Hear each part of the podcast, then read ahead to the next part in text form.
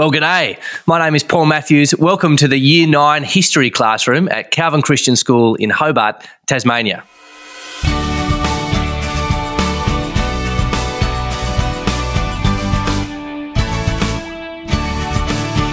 Welcome to another two days in God's story. It's morning for Paul in Australia and evening, well, actually afternoon for us here in Canada.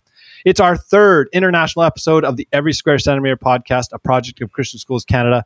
Once again, Every Square Centimeter is going global, and we are pumped as we travel to Tasmania, Australia, celebrating and finding international inspiration in the people, places, and practices in Christian education. In our last stop on our virtual tour of Canada, we spent time at Academia Stella Maris in Limoges, Ontario, with Stephanie Montojo, as we learned.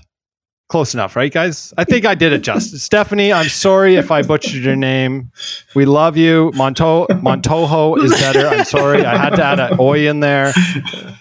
Here's what we learned, Stephanie. That's this is the most important part. We learned that warm June evenings bring about wonderful childhood memories. We learned that celebrations of learning in June can help emphasize students and teachers' own experience in learning and de emphasize the story of grades and report cards at the end of a year. We learned that Canada didn't become bilingual until 1969, and Ontario actually didn't officially recognize the use of French until 1984. We learned Stephanie's own background as a Franco Ontarian also included discrimination because French was her first language. And uh, we learned that Academia Stella Maris can be said ASM, and that was easier for Jeremy. And we learned that ASM is a bilingual hybrid school program where students also take a customized curriculum, which is co designed by the school and parents, catering to their ability level for each subject. And after the episode, uh, Stephanie emailed us and just said, Hey, I'm pretty excited about our name and what it means. And she said, If there's any way to include that in the, the episode notes um, or description, that would be great. And so uh, we thought we'd just share that with, with our guests right now. So she says that their mission is to bring children to Christ. So Stella Maris means star of the sea in Latin. Catholics see Mary as the star of the sea who points the way to her son, just like sailors would use the stars for direction, as we look to Mary for direction to Jesus. And uh, she goes on to say Jesus expected Peter to not doubt and to keep his eyes on him in the midst of the agitated sea. Our Lord is also asking us to not doubt his infinite mercy and love and to keep our eyes on him through the trials of life Mary points us to this truth in that she most perfectly reflects God's love and directs us back to Him. As star of the sea, Mary points to her son and advises us to keep faith and to follow him always. His mother said to the servants, Do whatever he tells you. John 2, verse 5. We loved connecting with Stephanie, so go and listen and tell other educators about it. But today, we're in Hobart, Tasmania. Is it Hobart or Hobart, Paul? Am If I even you- getting the name right?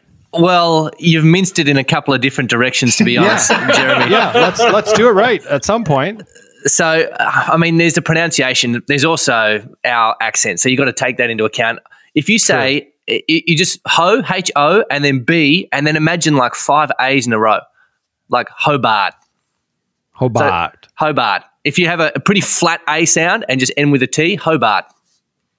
Hobart.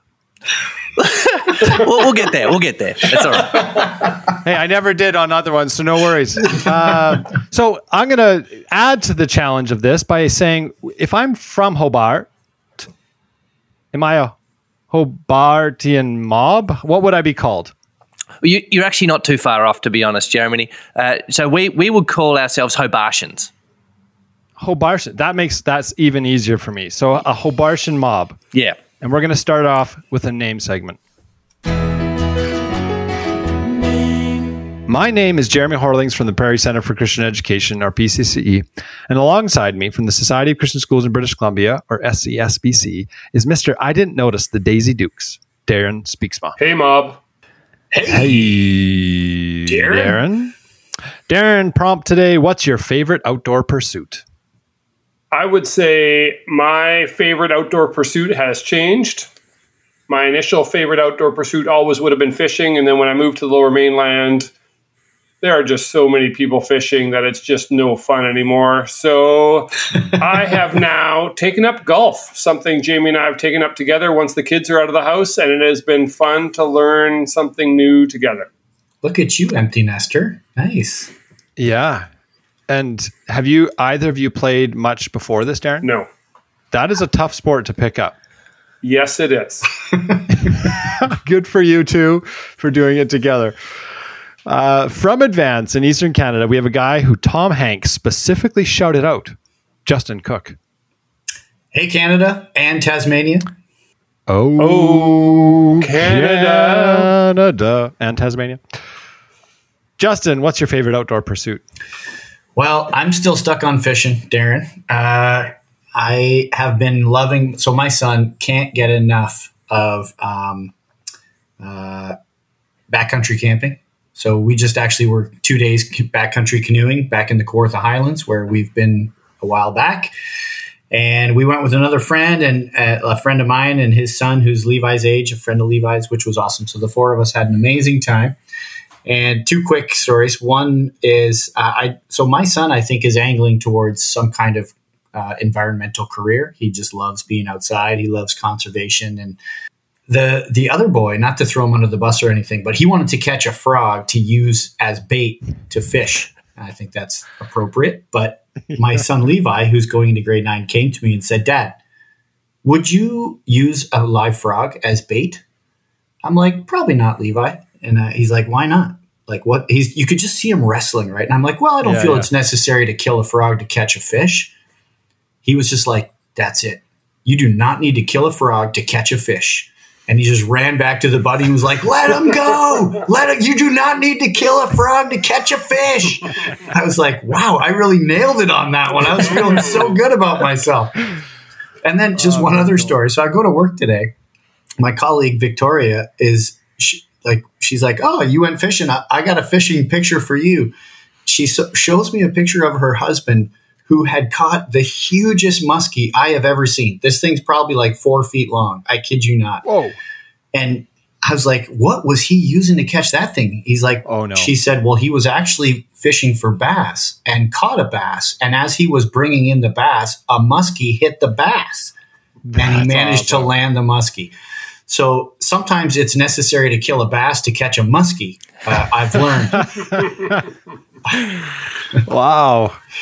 Very good. Today, we're joined by our third international guest on the podcast, Paul Matthews. G'day, mate. G'day, gentlemen. How's it going? Hey, Paul. Great. So good to have you, Paul. Paul, what's your favorite outdoor pursuit? Well, look, uh, let me preface this by saying that it's very fresh. It's very cold down here in Tasmania, much like Canada. So I um, I brought something along to keep me warm while we record. So I'll get to my outdoor nice. pursuit. Uh, however, I want to tell you something, gentlemen, and you can explain to the listeners what I've what I've done here. I've got something that there's only one of in Australia. In fact, there may there may there may be as many as five, but I think there's only one of in all of Australia. So you have to tell me what you think about this. Yes. Oh, yes. What, what, listeners, what we are seeing is one of the most spectacular sights we have seen. It is a, what we call a toque. What would you call that, Paul? We call it a beanie. A beanie. Okay. We nice. call it toque. Uh, with a beautiful every square centimeter logo right on the front of it, and he proudly wearing it, and messed up. A, what I your hair was rocking it today, and you're willing to mess it up at 6 a.m. in the morning. We appreciate that. Well, I'm just dedicated to the cause, gentlemen. So I was very, very happy when my dad came back from Canada and gave me this beanie. Uh, as as far as my outdoor pursuit is concerned, I like Darren. Actually, I've recently started playing a bit of golf. My old man used to play, so he used to haul us, and uh, so I've got three younger brothers. He used to haul us around the local nine hole, but we've all it's had a bit of a renaissance in the Matthews family golf. And my brother, one of my younger brothers, recently turned thirty, so we all headed out to this world class course in in Tasmania called Barnbougle. And I got some very good advice actually on the course, and this might work for you too, Darren. I was playing with a, a real veteran, a seasoned campaigner, and I was getting pretty chafed with myself. I was not happy. Uh, and he and he looks at me and he goes, "Son, you're just not good enough to get angry at the game of golf." so you know you can put that one in your back pocket next time you're I out on the that. on the course, Darren. Yeah. Uh, I would also like to just forward that to my dad, who listens to the podcast as well. Dad, you're just not good at, at golf enough, good enough at golf to be mad at it. Uh, love that. Uh, well, I I actually put you know outdoor pursuits into a few categories and eliminated some of them. So, for example, like extreme air sports, not my thing. Uh, mountain climbing, we I think I've talked about it on previous episodes. Not good with heights. Uh, ocean, not great with ocean, especially deep dark ocean. So, uh, what I what I got narrowed down to rivers. So I I'm quite comfortable I think growing up in northern BC on rivers, and so I think the idea of fishing, you guys have already mentioned, um, even uh, whitewater rafting. I don't know if you guys have done. I I, I don't do it enough because uh, it seems to be quite costly. But when I do it, I love it. Uh, we often go down to the river by our house, go fishing, go swimming in the river, and we do some river floats and red deer. So I would say anything to do with rivers uh, would be my my comfort zone. So nice.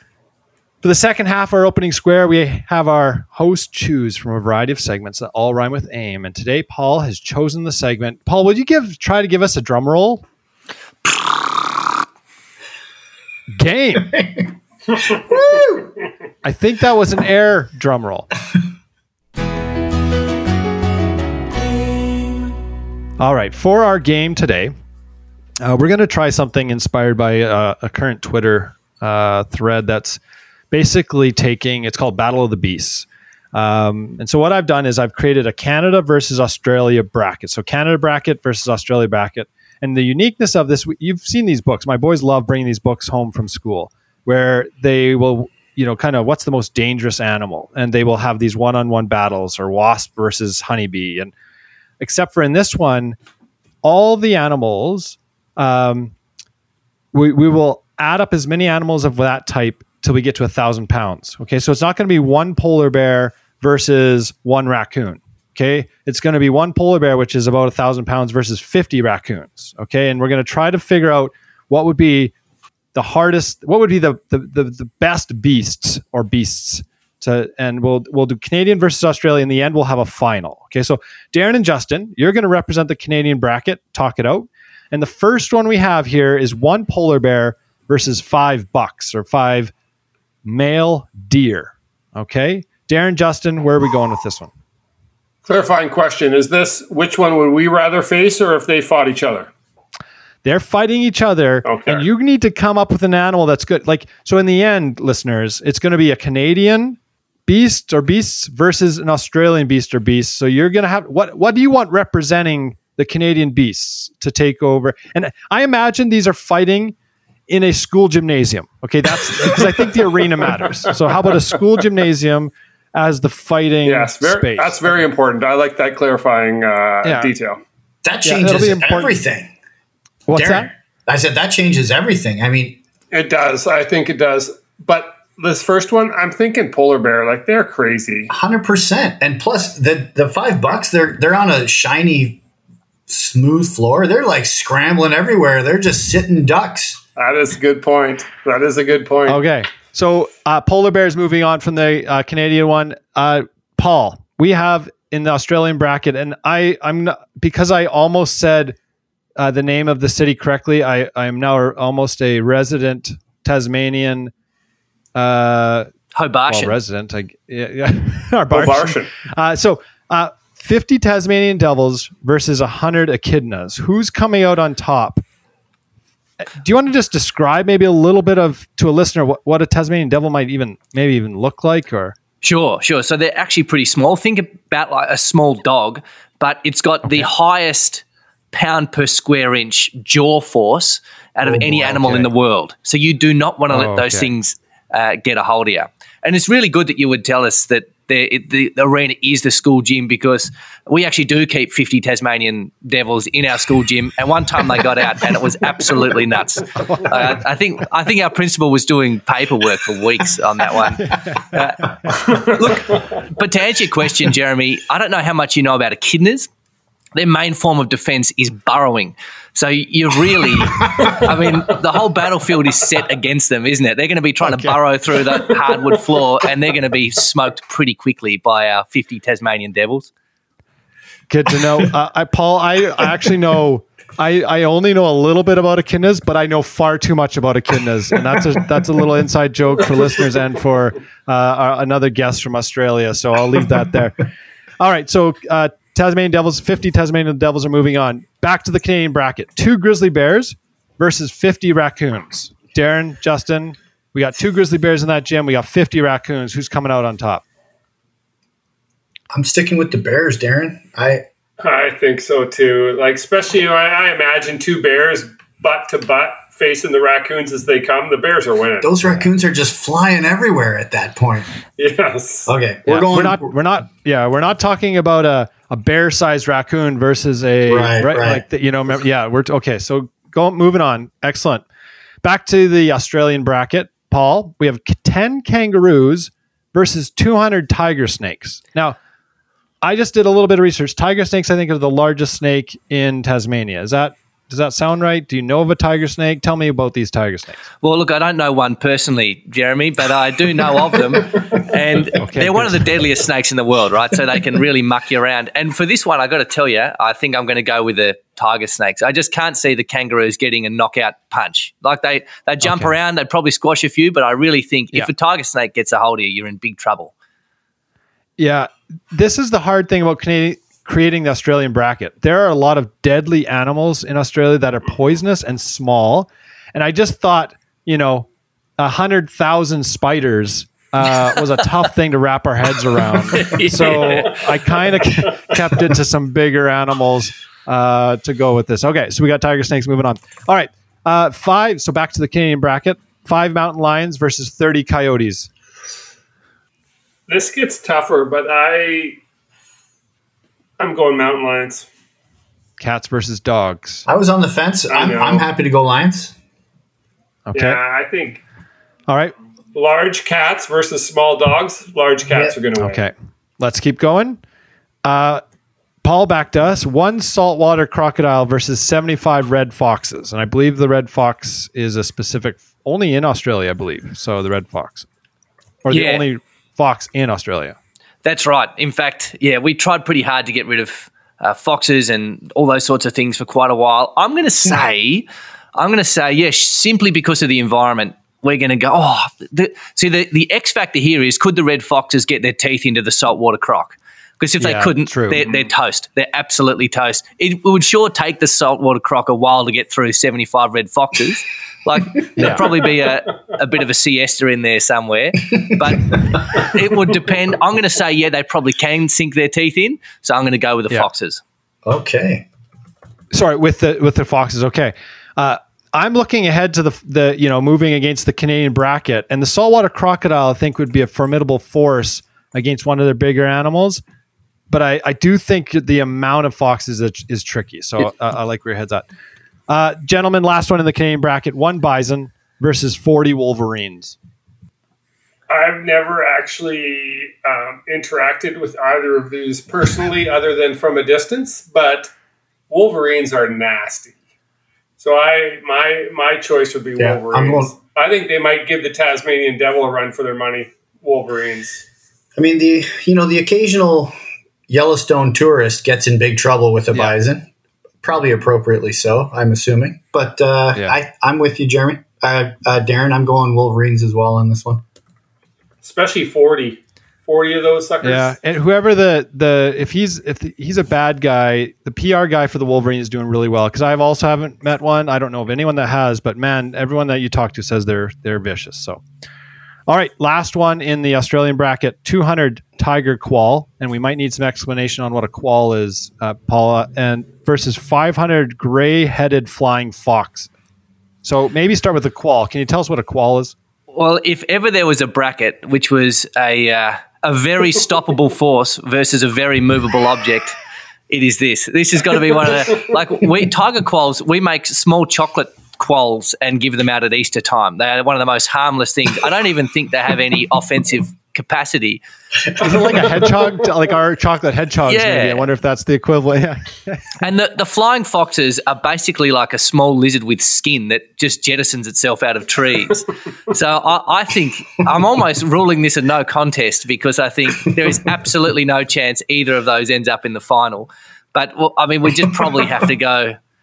We'll, we'll go with a we'll go with the 500 flying foxes simply Yeah. because they just have a numerical advantage. But that that would be a bit of a snooze fest. That would not be an interesting fight to watch. Well, I, I'll say this: it would be a nightmare for me because those they are a bat basically, right? And, and with a meter, I believe the wingspan is a meter, so they're the biggest bats in Australia or the biggest bats in the world. Or they're they are massive, and so maybe they won't fight, but just just seeing them, I think I would be running out of the gymnasium. So, all right, moving on to round two. Moving along here, we have now in the Canadian bracket polar bear versus grizzlies two so we have sorry one polar bear or two grizzly bears If it was one polar bear versus one grizzly, I'd say the polar bear wins because that it happens and the polar bear wins. but the two grizzlies, um, I I'm I think I'm picking the two grizzlies. Yeah, What do I you agree. Justin? Totally agree. okay two grizzly bears moving on uh tasmanian devils 50 tasmanian devils versus 200 tiger snakes paul.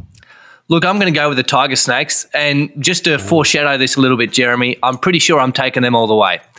okay. Well uh I like that because we're you- you've already you know hedged your bet and told the guys what to what what's coming at them right? The Canadian bracket here's what's coming your way. We got 200 tiger snakes in that gymnasium. Uh sounds like gentlemen we got what five mountain lions versus 40 wolverines knowing the snakes are coming is there something you want to go for there Ooh. Well, let's Five first of all, lions. first of all, Jeremy, we're men of integrity. We're not willing to throw a bracket. No one is throwing a match here just because of a future opponent. okay I mean, I, you I want to will see say, this head to head well, it, it is truly survival of the fittest. I think we're playing here. And uh, by the way, little side note: Charles Darwin has visited Hobart, so Oh. uh, yeah, there's okay save that for little, the history later. little teaser for later yeah yeah, five mountain lions 40 wolverines gentlemen I think I'm going quantity again, Darren. Fo- Forty Yeah, 40 Wolverines. Wolverines. Forty Wolverines, yeah. and- Especially if we know the snakes. Just so you know, the Let's be realistic. snakes are already the snakes are already entering the gym. So we're going to go right back to you, gentlemen. we have two grizzly bears and 40 wolverines. What's coming out of there? I hmm. This is tough. This is tough.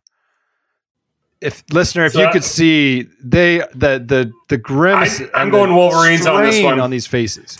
Wolverines it is. I'm going Wolverines. Yeah. I was really, I was really this is- hoping you wouldn't do that, gentlemen. I was really hoping you would go with the two Grizzlies because I think in, in my pre-game hype talk with my Tiger Snakes, I just go, you, you 500, you go for that one bear, and you other Yeah. 500 snakes go for that other bear. And I reckon we could have taken you. I'm not sure You about got the it. 40 Wolverines. Yeah, our ratios have, have gotten closer. Now, there's a certain type of animal. I think it's a a certain badger that's immune to certain poisons, Oh. uh, snake poisons, I believe, or or is it? There's a certain animal like that. I don't think it's the wolverine though. So unfortunately, I think the wolverine's going to have to deal with it. I should got- say, I should say though, Jeremy, a little known local fact about the tiger snakes: they are immune to Wolverine bites. So that Oh, will interesting. interesting. Didn't see that coming. Uh, I don't think the gentleman from Canada saw that coming either. So that's that's that's you can see that's throwing them. Uh, all right, it's listeners. It's coming down to forty Wolverines or two hundred Tiger Snakes. We would love for you to do your research and let us know who would win the Australian bracket. 200 tiger snakes, I believe, quite venomous, right, Paul? That's we've and apparently they do not get affected. They're not affected by Wolverine bites. completely Uh, immune. yeah. Immune to, uh, gentlemen. Any any arguments for the forty Wolverines? Are they? There's I got nothing. that, the, Paul, Paul's so funny that I got nothing. all right. Well, listeners, uh, uh, I did not see those two coming out, so that was uh, interesting. Thanks, guys, so much for playing. We're gonna uh, turn our attention now to the place uh, where we start to talk about the people and places in, in Christian education. But before we do, here's a word from our sponsor. Hi everyone, my name is Lori and I'm the School Relationship Manager at EduDeo Ministries. As you look forward to a new school year, I want to encourage you to partner with us to give your students a more global perspective. You could invite me to speak to your students, participate in the EduDeo Go School Edition fundraiser, or support our annual campaign. you'll find more information about all of these by visiting www.edudeo.com backslash schools. Together, let's give more students in the majority world the opportunity for a Christ centered education. As we heard at the start, we're being hosted by Paul, who lives in Hobart, Tasman- Tasmania, Australia. Justin, can you tell us a little bit about this magical place?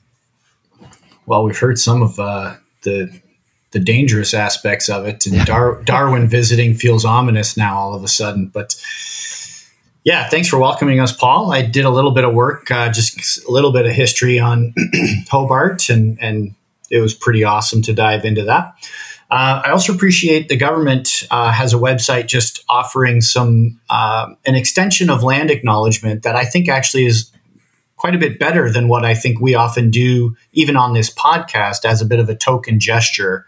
Um, they, they describe what they call a welcome to country um, as, as a, a, secondary aspect of uh, kind of recognizing place and also um, indigeneity. So the government says this about it. Only Tasmanian Aboriginal people welcome people to Tasmanian Aboriginal land. It's highly disrespectful for anyone else to do so. And a welcome to country may involve meaningful words from a Tasmanian Aboriginal elder or community person, short history of the people in the area, or storytelling, singing, dancing, a smoking ceremony, or an Aboriginal ceremony. And then they define country, the, the capital C country, this way Tasmanian Aboriginal people have a distinctive and respectful connection to their lands, waterways, and seas, including all living beings on country. They are the traditional owners and custodians with obligations and responsibilities to country. When an Aboriginal person talks of country, this encompasses the land, waterways, and sea, but also cultural practices, knowledges, and the cultural environment. And then they they do also talk about acknowledgments, and they offer this as a suggestion.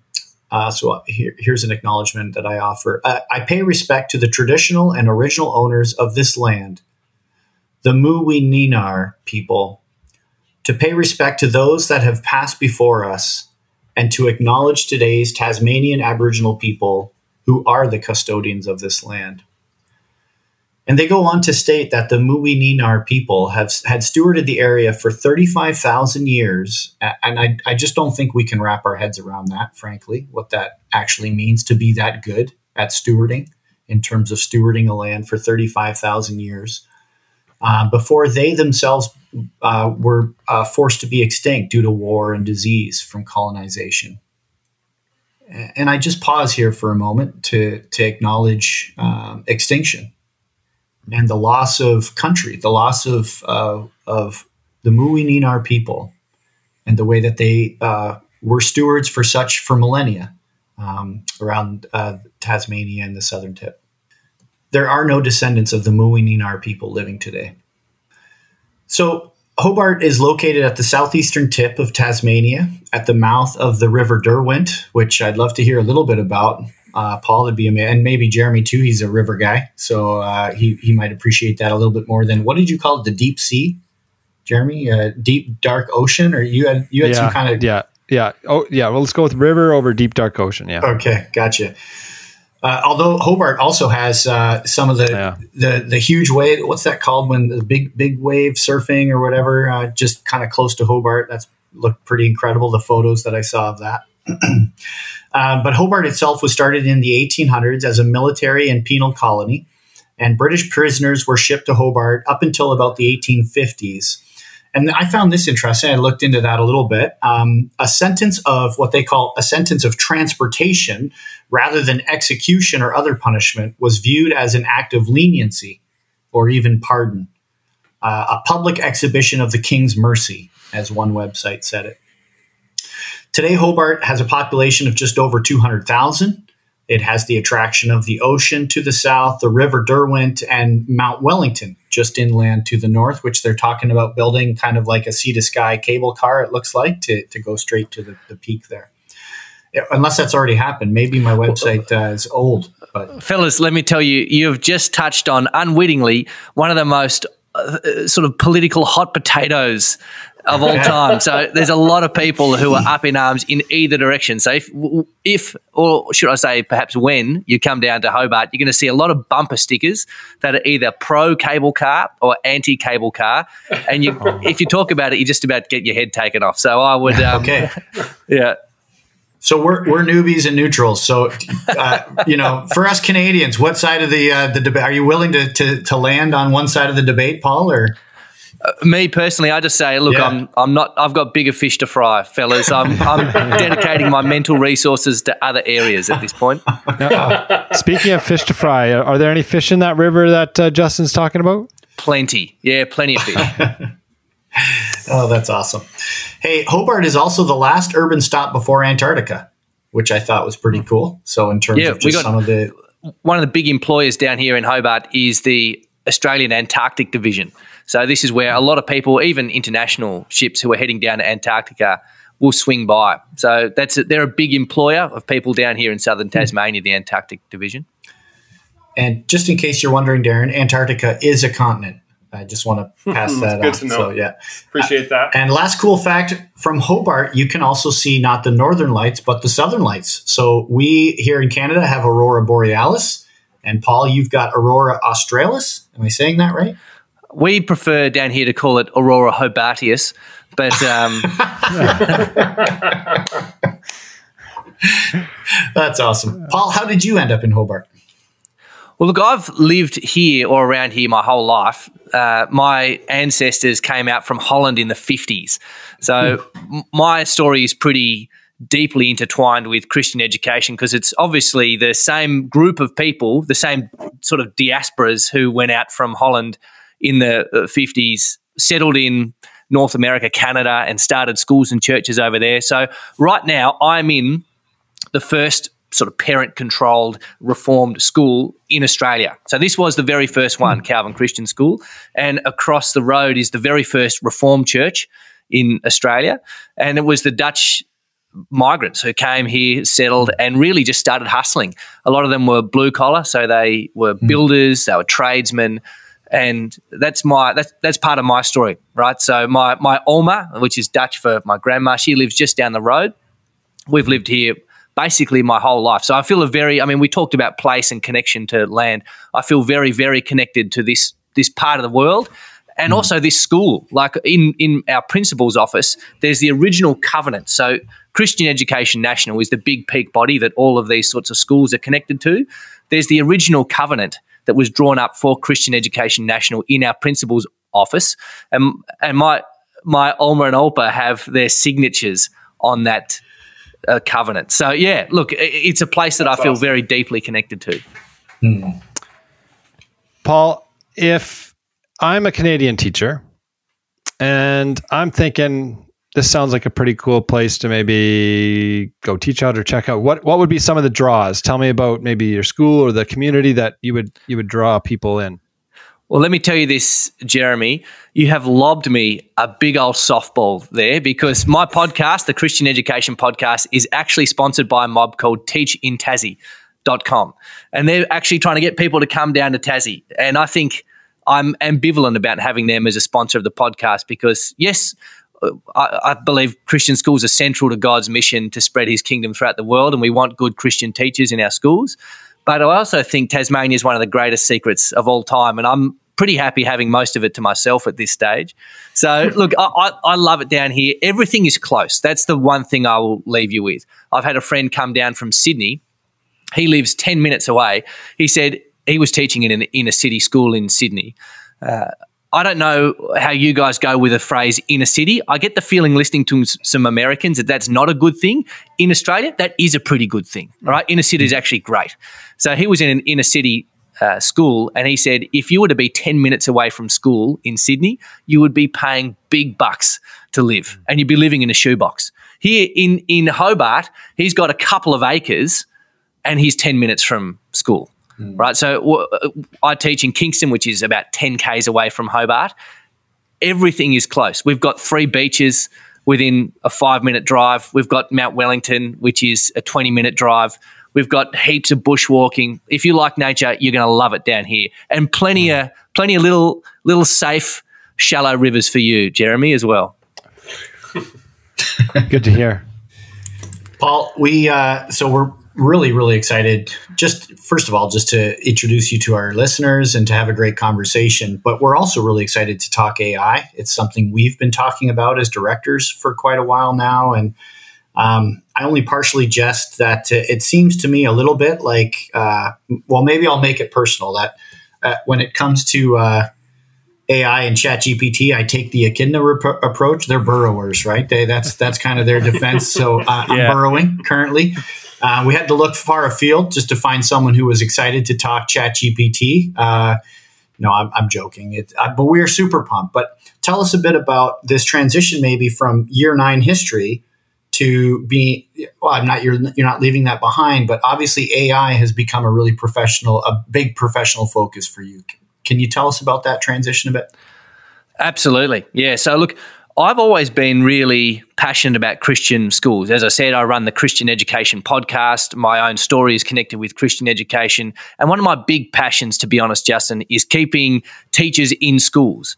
Because hmm. I don't know what it's like up there in Canada, but the attrition rate is actually huge down here in Australia. Hmm. So at the moment, recent research suggests that 70% of teachers say that their workload is unmanageable. Right. So I've done a whole bunch of thinking about that basically since I became a teacher five years ago. I was working on a book two years ago, and it was going to be somewhat cryptically entitled 85195. So, how do you teach in eight hours a day, five days a week, 195 days a year? No evenings, no weekends, no school holidays. How do you do that? Long story short, Justin, I abandoned the project because you actually, mm-hmm. you just couldn't and that's why I got excited about AI. I don't I didn't get mm. excited about AI because I love technology or I love artificial intelligence. I got excited about it because I love education and I love teachers. And I think this mm. actually for the first time in a very long time presents a very real benefit for teachers. If they can wrap their head around this, I really think there's huge gains to be made in terms of not only providing more tailored resources to our students and the like, but just in keeping teachers in schools, which is something we really desperately need to do. Tell me, so you already hinted at just a little bit of, of maybe some of the ways it practically can fit. Um, uh, what would you hope for AI? So, a teacher long, longevity, um, uh, maybe even student. Tell yeah, tell me a little bit more about what your hope for those connections would be. So I've got two big hopes, or as you Canadians would call them, two deep hopes. Uh, I would say that the first deep hope I have is that it's going to keep Christian educators in Christian schools. Right, that's what I'm really excited for. Just because, again, it's an area of great passion to me, and I want to see that area thrive. I think it's central to God's plan to grow His kingdom. So. Uh, I really hope we see that start to pay off.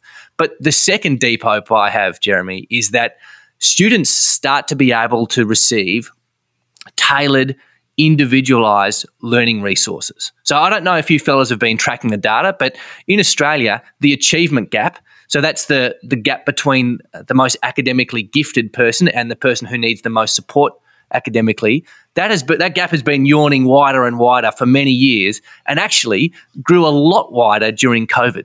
So the person who was at the sort of bottom of the class before COVID, they're actually further behind now post COVID. So what does that mean? Well, it means we need more what we would call differentiation. And what does that mean? It means more teacher workload, which is not that great because it's the very thing teachers were struggling before.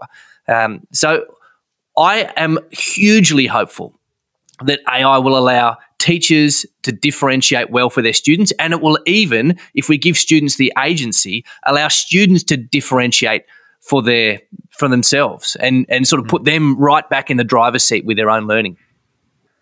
Paul, as a general rule, you're already bringing a lot of hopefulness, like deep hopes in this. Um, and we've talked about this idea that this this has been something more so seen as scary. Um, it could be something that's going to infiltrate our schools. We got to push it. So, so wh- what are some of the struggles you're coming up against uh, as you head down into this uh, this area? You're exactly right, Jeremy. A lot of people are quite scared of AI. They really are, which I think is lamentable. as a Christian because that's just simply not the spirit that God has given us. I don't think we should be scared of these things. But we need to we need to go back a few steps, I think, and and take stock. We need to understand these things theologically. Because if you don't understand things like AI or technology in general theologically, what are you going to do? You're just going to be very reactive. You're just going to not like new things, and then you'll get used to it 10 years in. And uh, when everyone else has sort of adopted and it's become quite widespread and integrated, then you'll be nervous about the new thing. And you'll just go through your life being pretty frustrated or pretty scared. And as I said, that's simply not God's calling for our lives. We have uh, the scripture tells us of a big God, a God who's in control, a God who loves us, and a God who actually calls us not to be uh, reactive and to be constantly shying away from new things, but to actually be proactive. I think we should be creating new things. If people don't like AI, they should get involved in the space and make sure people are using it wisely and ethically and in such a way that cares for the earth and cares for other people. Paul, can we maybe, uh, and all of us, let maybe let's just do a quick definition of terms. Uh, so when you're using the phrase AI, I think a lot of educators, and maybe me specifically, is thinking Chat GPT. I'm thinking about, and when it comes to the fear that you're, you know, helping me to get beyond Paul, I'm like, I know five I know I can name 10 teachers right now who have typed in an assignment that they give to students into ChatGPT and the answer that they got is exactly the kind of material or, or, work that they would love to see a student work hard at producing on their own. And so there is this this just automatic fear of um, what I ask my students to do is no longer I can no longer trust the integrity of that question. So mm-hmm. at, so I want to get there, but maybe first, are you using AI just as a synonym for Chat GPT, or or do you need to help us understand AI in a much broader context? Because it's obviously much more um, than just one specific expression of AI.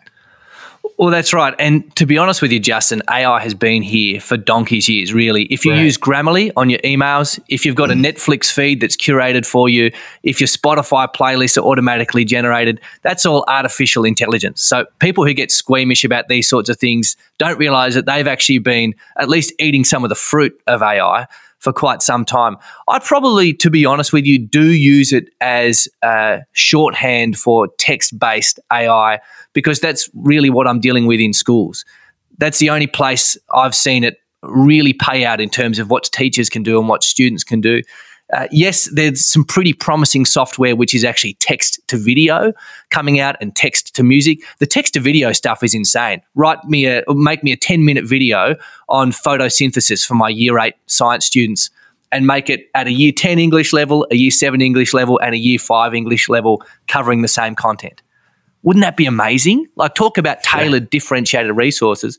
But in reality, I'm probably most of the time using it as a shorthand for things like a ChatGPT and Bard and other tools that we might use uh, as teachers with our lesson planning, unit planning, and that students would use with their work as well.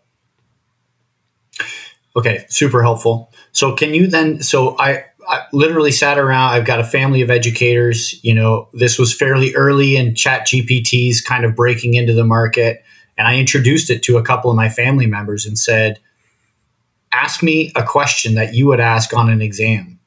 And we typed it in. I shared the answer, I read the answer, and they they were just dumbfounded. And that's where I think the fear, it immediately was fear inducing, Paul, because it was mm. like, I can no longer trust that the answers I'm going to get from the students to the questions I want them to learn how to answer are theirs versus generated in two to three seconds. So, can you help address that fear very specifically, or maybe go go even jump towards strategies to why you're not afraid of that? Sure. So. Cultural critic Neil Postman, uh, you may have heard him. He was, he was a big critic of the 20th century one of the things he talked about was how technology changes us. So we know that AI has changed our world, but it's actually worth taking a moment, Justin, and pressing into how has technology changed our world. Because he would differentiate, Postman would differentiate between additive change and ecological change. So additive change is where you just add one thing, right? Everything else is the same, you just add one thing. Uh, so you had a, a bookshelf, you had a bunch of books. I put one more book on nothing is different except for just one more book. right? He would say, no, the way technology changes the world isn't additive, it's ecological. It changes the entire environment. So, a little bit of a cheeky example I have of ecological change. I was driving from one of Tasmania's major cities to the other. It's about a two hour drive. I've got a three year old and an 18 month old, and my wife is about one month away from giving birth to our third son. And my 18 month old, Solomon, unfortunately, uh, gave himself a dirty nappy. Now, that changed the car. But again, how did it change the car? it, it, was not an additive change. It was not exactly the same car as before, just with one small dirty nappy. It, it was an ecological change, right? So everything about that experience for everyone was changed all the way through, all the way down, right? So that one small thing on one small bloke changed the entire experience for everyone. That's how AI changes the world. And and to labor the point, Justin, it already has changed the world right? Mm-hmm. This isn't going to change education. It actually has changed education. So we need to we need to keep pace with that. If we are constantly thinking that we can try and hold on to the vestiges of how we have done things for a very long time, I, I think we'll actually we will lose out, and our students will lose out. So uh, we are not educating in the same world we were 12 months ago. Mm. Right? Th- that world is actually gone. We don't have access to that anymore. So we need to be thinking really long and hard about how we adapt uh, because it's it's just a brand new world we're educating in right now. Do we so when when I hear that as a teacher, I would always go, "Oh boy, now I've got more things to learn and keep up with." It, is it a matter of professional development? Is it a matter of of being curious and playing in the sandbox? What, what kind of entering into this world do you think is necessary for teachers to to be in to do it well or to at least start um, doing it well? To be honest, Jeremy, I think schools have been caught on the hop here. I think schools uh, have been a little slow. I really do think, look, many schools weren't ready for distance education at, during COVID right? What did we do? Well, in, in Hobart, we shut schools down for three days and we got ready because we had to, because the world had changed. Now, I might be being a bit radical here, and I'm not a school leader. So in many ways, I'm just playing with monopoly money. I, I, I don't have to actually make these decisions. But if it were up to me, what would I do? I'd shut everything down for three days and get everyone across it. Because the change that has taken place in our schools is as big as the change during COVID and distance learning. I'm absolutely convinced. In fact, I think we'll look back and the AI revolution will be seen in the light of history as as big as COVID was. So, yes, I think schools need to be actually developing uh, resources. They need to have AI policies. They need to be getting experts in. They need to be getting people to speak at their conferences, all that sort of stuff. If you've got people on staff who are passionate about it, you need to be encouraging them, maybe even giving them some time to put together resources that are specific for your schools as Christian schools, we need to be thinking hard about the theology of this. We know that uh, Christ is Lord over all things, right? That's why you've named your podcast what you've named it. It's that age old Kuyperian quote. So, what does it mean for Christ to be the Lord over generative AI in our classrooms? How do we actually functionally work that out? So, yes, we need it at a school level, but I really do think, as you said, teachers should just have a bit of a muck around with it it's a sort of thing that is shaping our educational environment. The more they can know about it, the better. I don't think you do any yourself any favors if you stick your head in the sand because everyone else, oh, a lot of other people, let's say that, are spending a lot of time on it. And if you if you don't know how it works or how to best use it, I think you're missing some opportunities to really shepherd mm-hmm. your students well in the world that we're now living in. Well, I've kind of debating between two questions. I was I, there's a partner that wants to keep going in your and out. By the way, I had this. I had I have to say your your example with your son Solomon was cheeky, Paul. I just need to get that in there. yeah. oh, wow. uh, but so okay, so I'm I'm in. I want to shut down my school for three days, uh, and I'm like, what are we going to do for three days? Um, I'm calling Paul. Uh, can you just give kind of like a, a, high level, a couple really important like segments of that PD time? So muck about, I heard that. I think that's fantastic. Mm-hmm. Just like get, get, dirty in it, play in it a little bit, start to understand it. Are, are there other things like are there pedagogical shifts that you're you're suggesting or you've been talking differentiation? How, mm. how do mm. you start weaving that in a little bit? Why are you why'd you use the phrase hope? um, get specific about how I'm going to start practicing, hopefully, based on my PD time that Paul helped design? Sure. So I'm actually giving, in a couple of days, I'm giving a keynote address at our state conference on AI and education. And I would break up our two day session up in Canada the same way I've broken up my keynote. So I would do uh, a third of it, I would spend on theology and philosophy simply because people might feel like, you know, you might get some pushback. Well, can't we just get stuck into it? I really think mm-hmm. our theology and our philosophy is the most practical thing we can do. 1st mm-hmm. of all, because we need to, again, we need to understand it in light of uh, God's word and God's world and the lordship of Christ. But yeah, we also need to get into people who've been in this space for a long time, like Neil Postman, and have a think about how not just that it's changing society, but how is AI changing society. So we do the first third, uh, theology, philosophy, stuff that I call the big picture. Mm. The next third, we talk about how you as a teacher can use AI and leverage those AI tools to actually be as efficient and effective in your practice, right? Efficient because you want to get a lot of things done quite quickly because teachers just have a lot to do, right? The way we deal with that at the moment sometimes, unfortunately, is just by not doing some of the things because we don't have the time.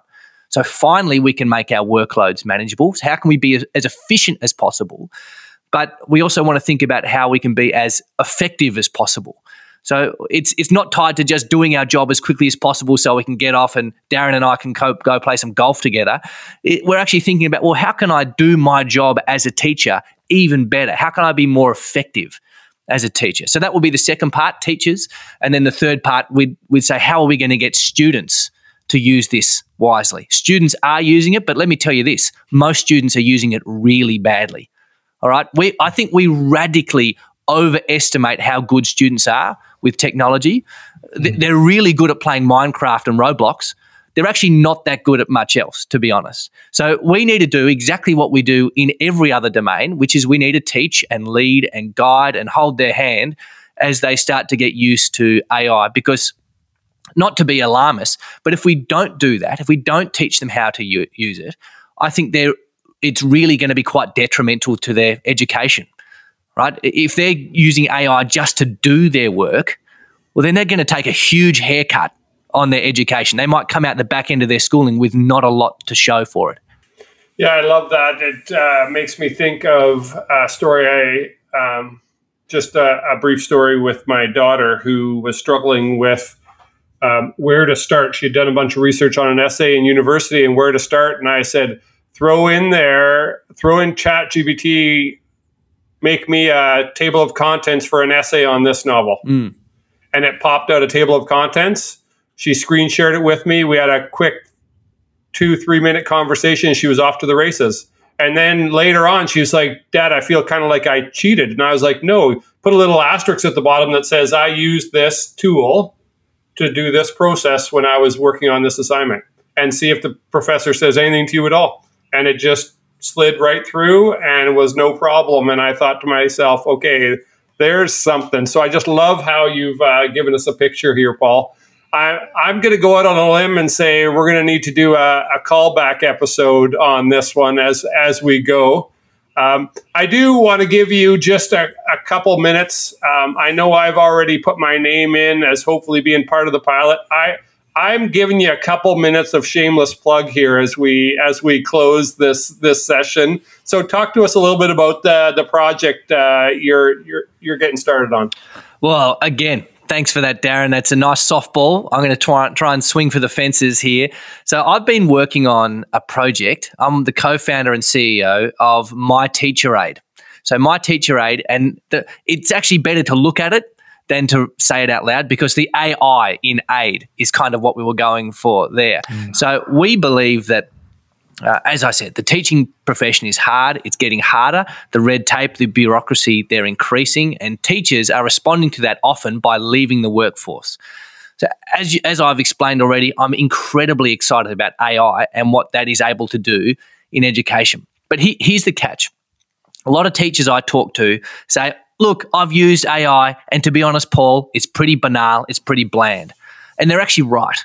Uh, they're, they're, they're completely right at least for them. It is bland and banal for them. The real power of AI is in the prompts, All right. So AI is incredibly powerful. But if you're just using boring prompts, if you're not writing your prompts correctly, the analogy I use is it's like being in a Lamborghini, but being stuck in first gear, right? You, you actually can't access the power. That's why I've been working on for teachers an AI that is specifically trained to give them the best possible results with minimal input from them. So, a few bits of information and the click of the button with our teacher specific AI will get them world class results. Right. So, I've, I've been working with my co founder. He's been working on a lesson planning prompt sequence for two weeks straight. All right. So that's very, he's currently up to 1700 words, fellas. That's the training prompt that we are running through our AI over and over again. That is a world of difference. So what does that mean? It means if you're a school, you can give your teachers access to myteacheraide.com we're, we're pre-pilot at the moment. Darren, I'm going to personally make sure you do get into that pilot uh, program. Uh, we're pre-pilot. We'll be launching the pilot in September. But what this is going to do is it's going to allow every teacher to leverage AI to help themselves and to serve their students better. Because at the moment, if it was just Chat GPT, this is my contention. If it was just Chat GPT, there's going to be a lot of lot of teachers out there who go, "No, I don't like computers. I've barely got a hold of my emails. I don't want more tech in my life." And sadly, gentlemen, they're the people that need the most help. They're the people that need to be more effective and more efficient than ever. So that's why we have a teacher specific AI in my teacher aide to get those people, the people who are tech hesitant, to get them getting fantastic results at the click of a button. So that's what we're working on. You can apply to be part of the pilot program at My Teacher Aide. And I don't know how you spell it over there, but we spell it aide, A I D E. So My Teacher Aide and I'll personally make sure, gentlemen, anyone from the Canadian Christian school scene makes it into the pilot. Love that. Thanks a lot, Paul. That is awesome. Thank you so much, Paul, for uh, sharing not only your teaching journey, but even kind of your your next steps and things you're interested in. We're going to transition into something we call our celebration of learners.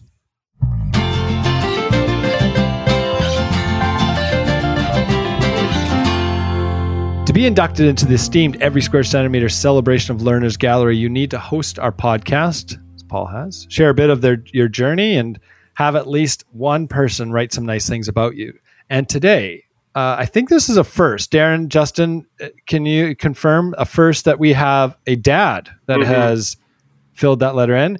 Uh, so from Simon Matthews, a, the executive principal at Cairo Christian School. Darren, I think you have the letter. Yes, I do. I went out on a limb here. Uh, Simon is a friend of mine, and I, yes, I just couldn't resist asking him rather than uh, someone from Paul's school. So I hope uh, you're okay with that, Paul. But here is a letter from your dad Dear Paul, what a delight to be able to write to you as father, brother, and colleague.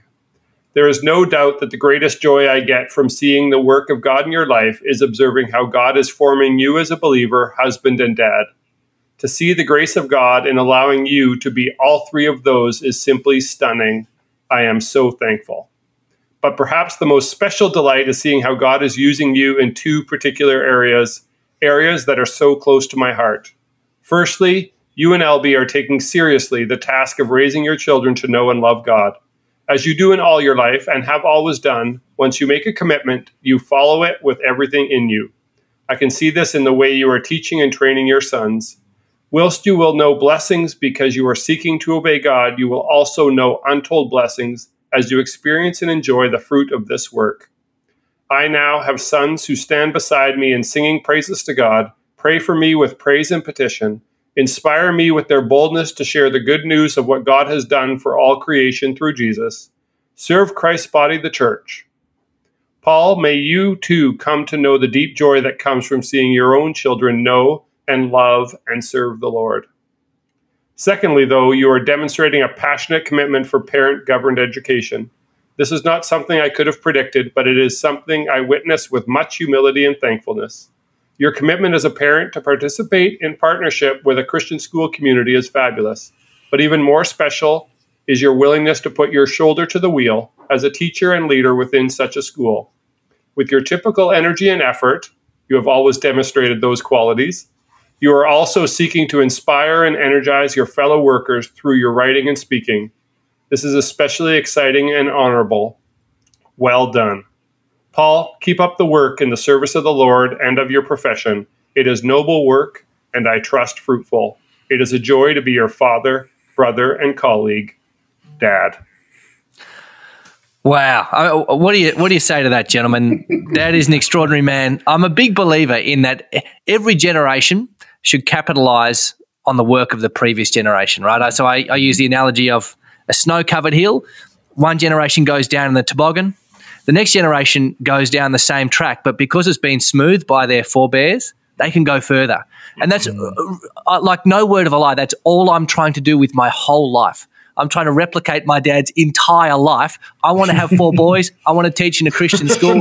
I want to be passionate about Christian education. All I am trying to do is replicate my dad's life. And if I somehow, by God's grace, manage to do that, uh, no one would be happier or more grateful mm. than me. Mm. So, no, look, he's been an amazing role model, and I thank God for him every day. Wow. wow. Well, that's beautiful. And uh, thank you also, uh, Simon, for uh, submitting that. Uh, Paul, is there any way people can connect with you? Uh, I think you have a few different ways. You want to just let the listeners know? Absolutely. So we talked earlier about the AI for teachers I'm developing. You can apply for the pilot at myteacheraide.com. What you can also do is head to uh, Facebook. No, you probably don't want to go to Facebook, actually, now that I think about it. You probably want to go to Twitter. So I'm at Paul Matthews, and you got to catch this. The L is actually the number one. Same for LinkedIn. And you can email me also at myteacheraide, uh, paul at myteacheraide.com. Awesome. Listeners, we would love your involvement in our podcast. So email us at every square centimeter at gmail.com. Send us your feedback. Tell us about an educator near or far that we should celebrate, or tell us about your own Australian adventures. But before we go today, Paul, thank you so much for hosting our mob. It's tradition that we ask the group what animal forms a mob. So a group, what a group of animals form a mob? Darren is nodding confidently. So I'm going to go to Justin first. of course, Darren's nodding confidently. Okay. Uh, well, I inspired by uh, the Australian bracket.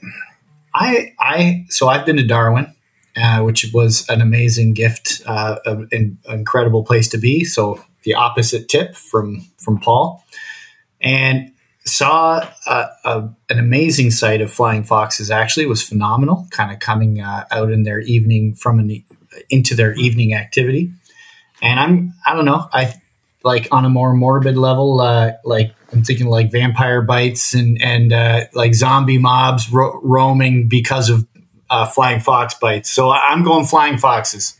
Wow, Darren. Well, and I've heard it used for by Australians for any group of animals. Personally, like a mob of horses and a mob, but I think officially kangaroos are in a mob. That's what I was okay. hoping to go with. Okay. Paul, do you have a, a guess? You're nodding your head. You like that? Well, fellas, I got to tell you, I feel like I've let myself down in a huge way. One of my my eldest son, Moses, his favorite book at the moment is A Thousand and One Collective Nouns for Animals. So I have read this. I have read it a thousand times over, and I'm completely blanking. So I'm re- I have let myself down. I'm going to go with emus, mate. I'm going to go with emus, and we'll see how okay. we go. Well, here's the thing. Uh, uh, generally, it refers to more than what there. You know, uh, we've herds. Uh, a bunch of animals are herds. So mobs is similar. And Darren uh, has hit the head nail on the head with this because it can be a mob of kangaroos. Uh, but I was actually looking at a mob of wombats. Mm. So wombats could be a mob as well. So a common wombat is the largest burrowing herbivorous herbivorous mammal I'm going to mess that up again. Hey, Justin's looking at me like you. no, it's good. Carnivorous, her- herbivorous. Yeah, yeah right, let's same. go with it. Keep going, Jerry. Okay. Indeed, it is such an accomplished burrower that early settlers called it a badger. Okay, a term that is still heard today. However, the closest relative is not a badger; it's the koala. Here's my question. Okay, it's quite usually quite random educators have a look, right? Have you guys ever, you know, been driving, you've been looking for a conference and you're a few blocks away and you start to go, oh, I must be getting close because the people walking down the sidewalk look like teachers, educators. Okay. So uh, I want to know if you weren't an educator, okay, if you're walking down the street, what do you think people might think you are? Okay, what do you think they might think you do if you weren't an educator and someone saw you? So I'll give you time to think about. For example, I started off my career as a phys ed, quite doing quite a bit of phys ed stuff, and I like to be quite active. So I would wear track pants and then a golf shirt. So people like it was it was a little bit of an odd look. I tried to look a little bit like I was professional up top, but wearing track pants in the bottom. And I've actually have returned to that because now I'm on Zoom so often. I wear a a, a golf shirt or, or button up shirt up top and you know shorts or or track pants in the bottom. So basically, if someone saw me, I think I'd look like the uncle off of Napoleon Dynamite, the washed up athlete. That's probably who I would be telling stories about you know my athletic endeavors back when I was young. Uh, Darren, who you get? Who who are you? If people see you, I'm I'm going between two things because it's summer here and I spend a lot of time in the garden, and I'm trying to decide unemployed or or gardener. I think yeah. either one of those two would be yeah, where I'd be right now. Yeah, good. Uh, Justin. Yeah, I so this is a toughie, Jeremy. Um, yeah, I would say that probably for about 20 years too long, I have been thinking cords are still a, a fantastic fashion choice. Um, so I'm going to go with like an out, out of style hippie. Yeah, I, I, haven't heard cords for a while. That is, I hear they're coming back. A, yeah, they probably well, that's good because I, I still got a couple of pair kicking around. kept them on. Nice. P- Paul, uh, what do you think? Oh, look, this is a real curly question, Jeremy. I'm going to go with I. I could be wrong, but I think if someone saw me on the street, no context, and I can't choose teacher, I'm going to go with either a very cheap or very expensive lawyer. You know, yeah. so you know you got the, the, the, middle the middle bracket of lawyers are always dressed up really well. The really cheap yeah. guys and the really expensive guys they take yeah. a few more liberties. So that's where I'll go. Nice. Okay. Uh, be- before we go, can you explain curly? So curly question. Tell me what that means. Oh yeah, that's probably a, a little colloquialism from down here in Hobart. It just means tricky. Yeah. Okay. Curly. I like it. I like it. uh, Darren. Uh, hey, pastor, priest, Dar- like you always come up with these blessings, Darren. Maybe that could be uh, your alternate uh, career. Oh, thank you. Um, so I thought it'd be only suiting that I asked an AI to write me a blessing today. um, so oh, on our, I know where our sermons are coming. On our next podcast, we could have a conversation about the ethics of this. But this is uh, this is what came out, and I was okay. pleasantly surprised. So I actually asked for a blessing, a Christian blessing that incorporates education and AI. So that was my okay. prompt. Okay. And so here it is. And I, um, it's a little bit longer, but I asked for a shorter version and it was not adequate. So then um, we're going to go with this. Um, may the grace of our Lord Jesus Christ be with you, and may his boundless wisdom guide you as you embark on the journey of education, where the wonders of AI unfold before your eager mind. In this realm of learning, may you find inspiration to explore the marvels of artificial intelligence, discovering its intricate design and its potential to enhance our lives and the world around us. May you be blessed with understanding and discernment as you seek to wield this powerful tool for the betterment of humanity and to glorify God and His creation. May your heart be filled with compassion and empathy, knowing that the pursuit of knowledge is not merely for personal gain, but to serve others showing love and kindness to all whom you encounter. May your studies be infused with the light of Christ, illuminating your path and illuminating the path of those you touch with your wisdom. As you delve into the mysteries of AI, may you always remember that true wisdom comes from above, and the fear of the Lord is the beginning of knowledge. Let your pursuit of understanding be grounded in humility and reverence for God, acknowledging that all knowledge and breakthroughs are ultimately gifts from the divine. In your education, may you be surrounded by mentors and peers who support and challenge you, pushing you to reach your fullest potential. May you be a beacon of hope, showcasing the integration of faith and intellect in the pursuit of truth and wisdom.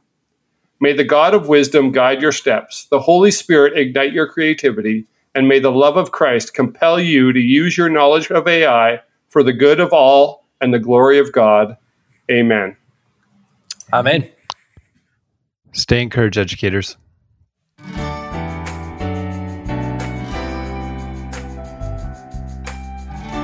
We want to thank Christian Schools Canada for sponsoring the podcast.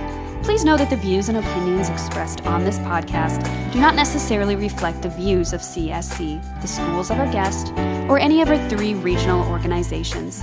Thanks for listening.